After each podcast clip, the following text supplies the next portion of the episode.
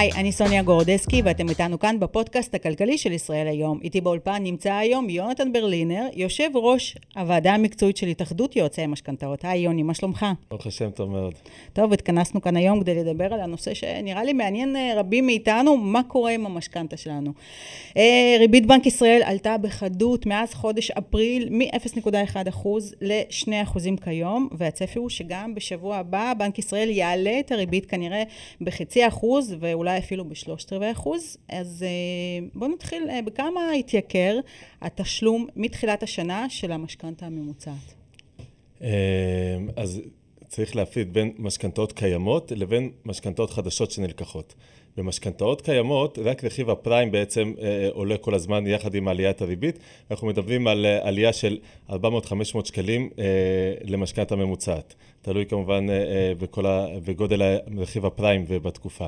אבל משכנתאות חדשות, שלקחות גם המרכיבים של יתר המסלולים עולים, כמו הריבית הקבועה והריבית המשתנה, שגם שם הריביות עלו באותו קצב, ושם אנחנו מדברים כבר על עלייה של קרוב ל-900 שקלים, ביחס למשכנתה שנלקחה לפני שנה, למשכנתה שנלקחת היום. 900 שקלים אנחנו נשלם היום יותר, מי שבא לקחת משכנתה חדשה, מאשר היינו משלמים לפני שנה. נכון, מי שלקח משכנתה של 1,000,000 שקלים לפני שנה, לוקח משכנתה של 1,000,000 שקלים היום, ישלם 900 שקלים יותר בהחזר החודשי. והצפי הוא שזה בעצם ימשיך להתייקר. נכון, וזה לפני העלייה הצפויה הקרובה. כי הריבית, כמו שאמרנו, עכשיו עומדת על 2%, ריבית בנק ישראל, לא הפריים. והצפי של מרבית הכלכלנים, שהריבית של בנק ישראל תעלה לרמה של 3% עד 3.5% בתחילת השנה הבאה. נכון. אז בכמה הולך עוד להתייקר התשלום של המשכנתה? מי שלוקח, מי שיש לו משכנתה היום. כן. מי שיש לו משכנתה היום, או מי שמבצע עכשיו, כבר אחרי העלאת הריבית הקרובה, על העלייה של, אם הריבית תעלה נגיד ב0.75%, ההחזר החודשי יתייקר ב-180 שקלים, 185 שקלים. אחרי עוד עלייה אנחנו נגיע כבר למעל 300-350 שקלים נוספים. כלומר, סך הכל ההחזר החודשי של משכנתה מתחילת שנה, למי שהיה משכנתה קיימת בתחילת השנה, אנחנו מדברים על עלייה כוללת של 600-800 שקלים, ולגבי משכנתאות חדשות, שילקחו בעוד חודשיים-שלושה, זה כבר יהיה עלייה של 1,200-1,300 שקלים, ביחס למשכנתה שנלקחה לפני שנה, כי גם הרכיבים האחרים עולים כל הזמן. מטורף. נכון. אז עכשיו זה לא זמן טוב בעצם לקחת משכנתה. לא. אם מסתכלים על משכנתה, משכנתה זה מוצר צריכה. כן. זה כמו לשאול, האם עכשיו זה לא זמן טוב לקנות חלב? כמה שעולה, זה מה שלוקחים, מי שצריך. נכון. משקיעים באמת, מי שלא חייב, זה לא זמן טוב. אנחנו רואים את זה גם במשקיעים, שכמעט לא לוקחים היום משכנתאות ביחס לעבר, וגם במחזורים, שהיום כמעט לא עושים מחזורים בשביל לחסוך כסף, רק מי שלא יכול לעמוד בתשלומים חודשיים, עושים מחזורים. אז מבחינת התנאים שאפשר לקבל היום, ביחס לתנאים שהיה הרבה שנים אחורה, התנאים הרבה הרבה פחות טובים, ובעצם לא לוקחים משכנתא מי שלא צריך, מי שצריך נאלץ לקחת בכל מחיר מה שנקרא, ושם זה באמת כמעט טרגדי, שאנשים לוקחים משכנתאות, הלוואות, בהחזר חודשי שמאוד מאוד יכביד על משק הבית עשרות שנים קדימה, נכון. פשוט כי אין להם ברירה, כי אין להם אלטרנטיבה. אז אולי מומלץ לחכות, מה אתה ממליץ לעשות? לחכות זה כבר תלוי במחירי הדירות. זה כבר תלוי במחירי הדירות. נכון, כמובן שאי אפשר להגיד לאף אחד, אף אחד לא יכול לקחת משכנתא שגדולה עליו, אבל מי שאצלו זה על הקצה, זה שאלה. פעם, היום, אם זה על הקצה, אתה נגיד, פעם 40% יחס החזר, ויחס החזר זה כמה מתוך ההכנסה הפנויה של משק הבית הולך לטובת המשכנתא. כלומר, אם משק בית מרוויח 20,000 שקל, אז 40% יחס החזר זה 8,000 שקל בחודש. פעם היו אומרים, פעם זה היה נשמע בלתי סביר. לא היו ממליצים לעבור את ה-30%, 33%, וזה נדחה כל הזמן למעלה. היום מדברים על 40% בקלות. בנק ישראל מנסה להגביל את זה, הרגולטור מנסה להילחם בזה, ואז שזה מגיע לשאלה, כל אחד בפני עצמו, האם כדאי לו לרכוש עכשיו דירה או לא? כמעט תמיד עד עכשיו התשובה הייתה, כדאי לרכוש. גם אם זה כאילו גדול עליך, כי כל עוד אתה תעמוד בזה, אם תבוא בעוד שנה-שנתיים, אז יהיה יותר גרוע. המחירי דירות יעלו עוד, תצטרך עוד הון עצמי, המשכנתא שתצטרך תהיה עוד יותר גדולה, ואז זה בעצם כדור השלג שכל אחד מרגיש שגם אם זה, הוא לא היה רוצה לקנות עכשיו, וגם אם זה מוקדם לו, הוא חייב לקנות, כי מחר יכול להיות יותר גרוע. יכול להיות שזה יירגע עכשיו, בגלל מחירי הדירות, שאנחנו לא יודעים מה יהיה איתם, אז יש רגיעה, גם יש הרבה פחות, רואים ירידה בכמות עסקאות, בעיקר ביד שנייה, אתם מרגישים את זה? בעצם בנק ישראל מדווח מדי חודש על הירידה בביקושים בעקבות ההליך האגרסיבי שלו של העלאות הריבית, הוא מדווח כל חודש על ירידה בביקושים למשכנתאות. אתם רואים את זה? אתם מרגישים את זה בבנקים? כן, בוודאי. יש יותר לקוחות שמתלבטים, שהם ככה נרתעים מהתשלום שנותנים להם? קודם כל צריך להגיד, עבדנו סף מסוים, בהתחלה שהייתה עלייה של 200, 300, 400 שקלים בהחזר חודשי, אז פשוט אנשים דחקו את עצמם יותר. שזה מגיע ל-900 ועוד מעט מעל 1,000 שקלים יותר בהחזר חודשי, יש כאלה שזה פשוט גדול עליהם. אז קודם כל יש אחוז מסוים מאוכלוסייה שזה פשוט גדול עליו. יש גם הרבה מתחילים לראות אנשים שהשוטף מכביד עליהם, וכבר מתחילים לגלגל יותר הלוואות עו"ש ודברים כאלה בכמויות יותר גדולות. כל זה מתחיל להשפיע. עכשיו, אם ניקח את זה עוד צעד אחד קדימה, צריך להגיד שאנחנו רואים את המגמה מאוד חזק, וכנראה שהפרסומים הקרובים יהיה אפילו ירידה עוד יותר חדה. יש איזה דילי של רבעון כל הזמן. ולקיחת המשכנתאות החדשות. כן, הפרסומים שיש פרסומים על היקף העסקאות, רק אחרי רבעון בערך רואים את הירידה בהיקף המשכנתאות. כן. ואצלנו בשוק יועצי המשכנתאות יש עוד רבעון, כלומר הייתה עצירה מאוד גדולה של כמות הפניות, שזה גם בערך רבעון קודם, כלומר ביחס למה שאנחנו מרגישים עכשיו בשטח, כמות הלקוחות שפונים ליועצי משכנתאות, אפשר להגיד שכמות העסקאות תרד, אנחנו נראה ירידה מתמשכת עוד בחודשים הקרובים. זה בכל זאת משהו חיובי, לא? כי בעצם כשכמות העסקאות הולכת וקטנה, אז הבנקים אולי זה עשוי לגרום להם ככה להתחרות יותר על ליבו של כל צרכן וצרכן שירצה לקחת משכנתה, ולהוזיל אולי את ההצעות שלהם. קודם כל, זה נכון, המשכנתה לא נעשית יותר זולה, היא נעשית יותר יקרה, זה נכון שזה מעט ביקושים מהסיבה הלא נכונה. בסוף אנשים רוצים לקנות דירה, צריכים איפשהו לגור, אם בן אדם לא קונה דירה בגלל שהוא לא יכול, אבל אין לו פתרון לדיור, אז זה לא המצב האופטימלי, אבל מי שבכל זאת קונה, היום יכול לנהל משא ומתן יותר טוב, זה נכון. בגלל שהלחץ בבנקים ירד, ובעצם אפשר להגיד אפילו הבנקים כבר לא עומדים ביעדים של עצמם, הסניפים לא עומדים ביעדים, וגם יש לבנקאים יותר זמן פנוי. כן. היה לחץ גדול, גיסו המון בנקאים, ועכשיו יש הרבה זמן פנוי, אז יש יכולת לנהל מסע ומתן הרבה יותר אפקטיבי, גם הרפורמה קשורה לזה, שהבנקים חייבים לתת מענה מהיר. אז בוא נדבר על הרפורמה באמת. איך זה השפיע? אתה רואה איזשהו שינוי בבנקים? כן. אני רק אשלים לך שהיום אפשר, רואים את זה ממש, שבריביות המשתנות, בזכות המשא ומתן והאפשרות היום לנהל משא ומתן יותר טוב, אפשר להגיע ל-0.1-0.2% יותר נמוך בריבית, מאשר לפני כמה חודשים. רק בגלל היכולת שהצד קצת עובד לצד של הלקוח. הכל יותר יקר, אבל הצד, הכוח במשא ומתן עבד לצד של הלקוח, שהוא היה לפני זה בצד של הבנק. אוקיי, רפורמת המשכנתאות. אני מניחה שהיום יותר קל להשוות בין ההצעות של הבנקים, בין בנק לבנק, אז אולי יש לכם כבר איזשהן תובנות, מסקנות, איזה בנק מציע את המשכנתה הכי זולה? אם אנחנו ככה ניקח איזשהו מסלול שהוא סטנדרטי, ואפשר להשוות אותו בין כל הבנקים. אז אני אגיד את זה על משני כיוונים. אחד, בגלל שהריביות צריך קצת להיזהר עם ההשוואות האלה, כמובן נגיד, מי יותר זול, זה לא ישתנה, נגיד את השורה התחתונה, אבל גם הכוכביות חשובות, ולא בשביל להוריד, אלא בשביל להשלים את התמונה המלאה. אוקיי. צריך לדעת שהריביות משתנות היום בקצב מאוד מהיר, גם למעלה וגם למטה, כי פשוט השווקים מאוד תנודתיים, ושוק המשכנתאות הריביות הם פשוט מראה מסוימת של שוק ההון. כן. אז אם קיבלת הצעה לפני שבוע בבנק אחד, והיום קיבלת בבנק אחר, זה לא משהו שאפשר באמת להשוות, זה לא אומר מי יותר זול, רק אם תוציא באותו יום בכמה בנקים, אז אתה יכול להשוות באמת, כי אם המחיר בשוק השתנה ב-0.203, אז ההבדל של 0.1 בין הבנקים, הוא לא אומר שום דבר. כן. אז ההשוואה נעשית בהקשר הזה יותר קשה. אבל אם אנחנו נשווה באופן רוחבי בין הבנקים, אפשר להגיד שככל שהבנק גם יותר קטן, נכון להיום, בעיקרון, ככלל אצבע, הוא יותר תחרותי. כלומר, יש לנו למטה את הכי זולים, את הבינלאומי ודיסקונט. אחרי זה יש לנו את לאומי ופועלים. ואחרי זה יש לנו את מזרחי. ומה הכוכביות שצריך לציין? חוץ מזה שאמרת שצריך באמת להשוות באותו יום, באותה שעה, ושלא יהיה תזוזות בשוק הרגע. זה לא חובה, זה רק בשביל מוצאים השוואה נקייה, אבל הכוכביות הם שאחרי שאמרנו איזה בנק ככלל יותר זול, באמת כל הבנקים יודעים להתחרות על הכל. כלומר, בנק מזרחי נחשב היקר ביותר מבין הבנקים הגדולים, אבל הוא גם יודע לתת הצעות להתחרות ולתת גם הצעות יותר נמוכות מכולם כשהוא רוצה. כלומר, כשאנחנו מדברים על סטטיסטיקה, איזה בנק יותר זול, זה סטטיסטיקה, אבל בגלל שיש לנו כ-10,000 עסקאות בחודש, וכל בנק יש לו גם איזה לקוחות שהוא יותר מעדיף, בסופו של דבר כל לקוח צריך להגיש את עצמו פשוט בכל הבנקים. פעם זה לא היה מקובל, וגם המטריה היא לא הייתה מקובלת להגיש את עצמך בבנק שאתה לא חושב שתסגור בו, כי חבל על הזמן, זה גם תלך, גם לקבוע פגישה בכל מקום וזה טרחני, וכל אחד אתה מקבל תשובה אחרי שבוע וחצי, שבועיים, מאוד קשה לנהל ככה משא ומתן. עכשיו, אחרי הרפורמה, כל לקוח יכול להגיש את עצמו באינטרנט לכל בנק, לקבל תשובה תוך 5 ימים. ולהתמקח?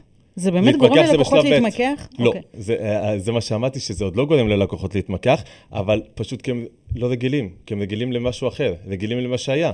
כן. ובשביל זה אנחנו פה להגיד שאפשר היום באינטרנט להגיש לכל בנק באינטרנט, בנק ישראל חייב אותם מתחילת החודש, והם חייבים לתת תשובה תוך 5 ימים, ואז כבר אפשר לראות באופן ראשוני איזה בנק מתמחר את הלקוח יותר זול. אחרי זה אפשר משא ומתן. בשלב הראשוני, שאתה מקבל הצעה ראשונית, אתה רואה אם לבנק יש חשק או לא. אם בנק נותן הצעה מאוד מאוד גבוהה, אז הוא לא רלוונטי, הוא לא רוצה להתמודד. כן. אבל אם הבנק רוצה את הלקוח, כן. הוא ייתן הצעה אטרקטיבית, ומשם אתה מתחיל, בסוף אתה צריך להגיש לכל הבנקים בדיגיטל, לראות את 2-3 הבנקים שנתנו את ההצעה האטרקטיבית, ולנהל ביניהם משא ומתן פרטני, על התמיל שאתה רוצה. הבנתי, כשאני מזינה בעצם את כשאני מבקשת את ההצעה באינטרנט, אז אני צריכה להזין את הפרטים האישיים שלי, כלומר, ההצעה נכון. היא פר כל בן אדם, נכון? ההצעה היא פרטנית, נכון. צריכים למלא את כל הפרטים, גם את הפרטי עסקה של הנכס, גם את ההכנסות, הלוואות, כל הפרטים הפיננסיים, לפעמים גם מבקשים אישור להוציא דוח אשראי ללקוח, את הכל מזינים, אבל אז גם מקבלים הצעת ריביות רלוונטית, כי אם לא היו מזינים את הפרטים האישיים, אז היו מקבלים הצעה אולי עקרונית. וצריך גם להיזהר עם זה, נכון? כי בעצם אם הבנק פוסל אותי ולא מאשר לי משכנתה, אז זה אומר שזה כבר לא רלוונטי. עדיף אולי לפנות ליועץ משכנתאות ולעשות את זה דרכו. נכון מאוד. במיוחד לקוחות שהם יודעים שהם קצת גבוליים, או מבחינת אחוזי המימון, או בגלל שכבר יש להם הלוואות קיימות, או בגלל יכולת ההחזר שלהם. כן. אני אגיד את הכלל אצבע. כלל אצבע על כל 100,000 שקל הלוואה, בערך 500 שקל החזר חודשי לפחות שירגיש בנוח. כלומר, שזה משכנתה ל-25, אפילו קצת יותר 27 שנים בריביות של היום. כלומר, אם משפחה צריכה משכנתה של 1,000,000 שקלים, אז המינימום זה החזר חודשי של 5,000 שקלים, ובאמת זה צריך להיות יותר לכיוון ה-6,000.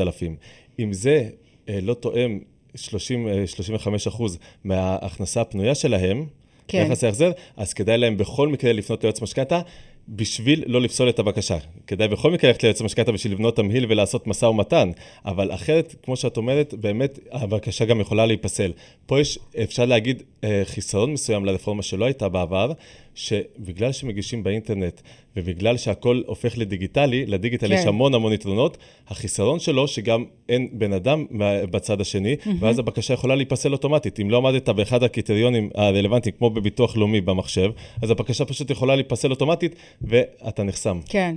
אוקיי, תגיד, בתחילת השיחה התחלנו לדבר שעכשיו זה אולי לא הזמן הכי טוב לקחת משכנתה, ואם בכל זאת אני צריכה, ועכשיו אני עומדת לקנות דירה, מזל טוב, אני ספציפית לא. איזה מסלול כרגע נחשב להכי זול? וואו.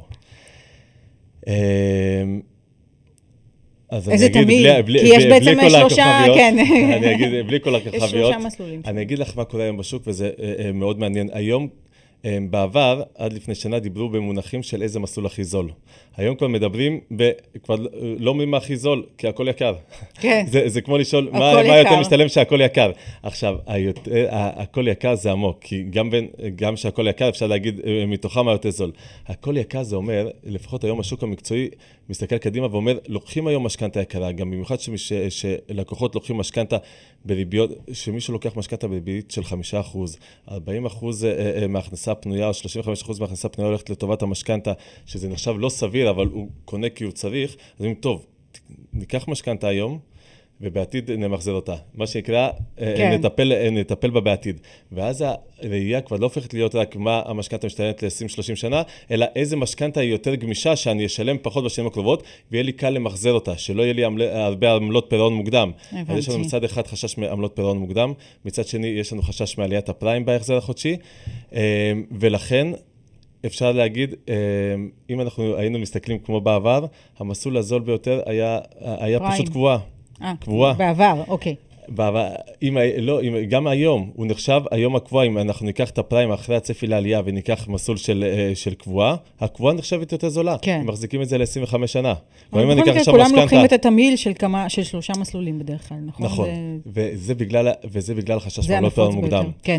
אם אני אחזיק את המשכנתה שלי ל-25 שנה, הקבועה לא צמודה תהיה הכי זולה, אבל אף אחד לא מחזיק את המשכנתה ל-25 שנה, ויש חשש משמעותי שאם אני אפרע את הקבועה לא צמודה, יבוא למחזר את המשכנתה בעוד 2, 3 או 5, יהיה לי קנסות של עשרות אלפי שקלים, ואז נמנעים מזה, ורוצים את הגמישות של הפריים. הפריים, אחרי העלאת הריבית, הוא גם יגיע ל-5%. ואז הוא בעצם כמו קבועה, וכבר אין לו עניין, אבל אין לו עמלות פירעון מוקדם. הוא גמיש יותר, רק צריך לקחת בחשבון את העלייה בהחזר חודשי, ואז תמיד מכניסים גם משתנה, ולכן אנחנו הרבה פעמים מגיעים היום לתמהיל קלאסי, שהוא מורכב מקבועה לא צמודה ופריים. זה ללקוח רגיל וחזק. נקרא לזה, לוקח קבועה ופריים, זה השילוב המצח. לקוחות שהם יותר חלשים או מתקשים ביחס החזר ויש להם בעיה ביחס החודשי, אז כבר משלבים גם הרבה יותר משתנה צמודה, גם מסיבות של פירעון, או קבועה צמודה במקום הקבועה לא צמודה, כי זה פוגע ביחס החזר. יש עיוות מסוים, שאם אני לוקח קבועה לא צמודה, היחס החזר שלי גבוה, לעומת אם אני לוקח קבועה צמודה, היחס ההחזר שלי ההתחלתי יותר נמוך, כי יחס ההחזר נקבע לפי התשלום הראשוני, אז לקוחות שדווקא יחס ההחזר שלהם הוא יותר בעייתי, נאלצים לקחת את המסלולים היותר מסוכנים, היותר בעייתיים, וששלמו עליהם יותר, ובסוף גם ההחזרים שלהם יהיו יותר גבוהים, אבל פשוט כי זה ההגדרות הפורמליות. זאת גם הבעיה הגדולה בעמלות פירעון מוקדם שאנחנו רואים, שבעצם בגלל השיטת חישוב גם של עמלת פירעון מוקדם וגם של יחס ההחזר, הרבה מאוד מהציבור לוקח מסלולים בריבית משתנה, מסלולים שצמודים למדד, חשוף להרבה יותר סיכונים ובסוף גם משלם הרבה יותר, רק כי הוא לא יכול לקחת את המסלול הקבועה לא צמודה, שהוא הכי משתלם רק בגלל עמלות פירעון מוקדם. כן, אוקיי, שאלה לסיום, מה אתה ממליץ לעשות ללקוחות שמרגישים, שיש להם כבר משכנתה ושהם מרגישים שההחזר החודשי הפך להיות כל כך גבוה, שזה כבר חונק אותם, והם לא מצליחים אולי לגמור את החודש, ואתה יודע, הצפי גם שההחזר החודשי ימשיך לצמוח. פעם כולם דיברו על זה, ובאמת התשובה הברורה הייתה שצריך ללכת לבדוק אפשרות המחזור. זה עדיין ככה?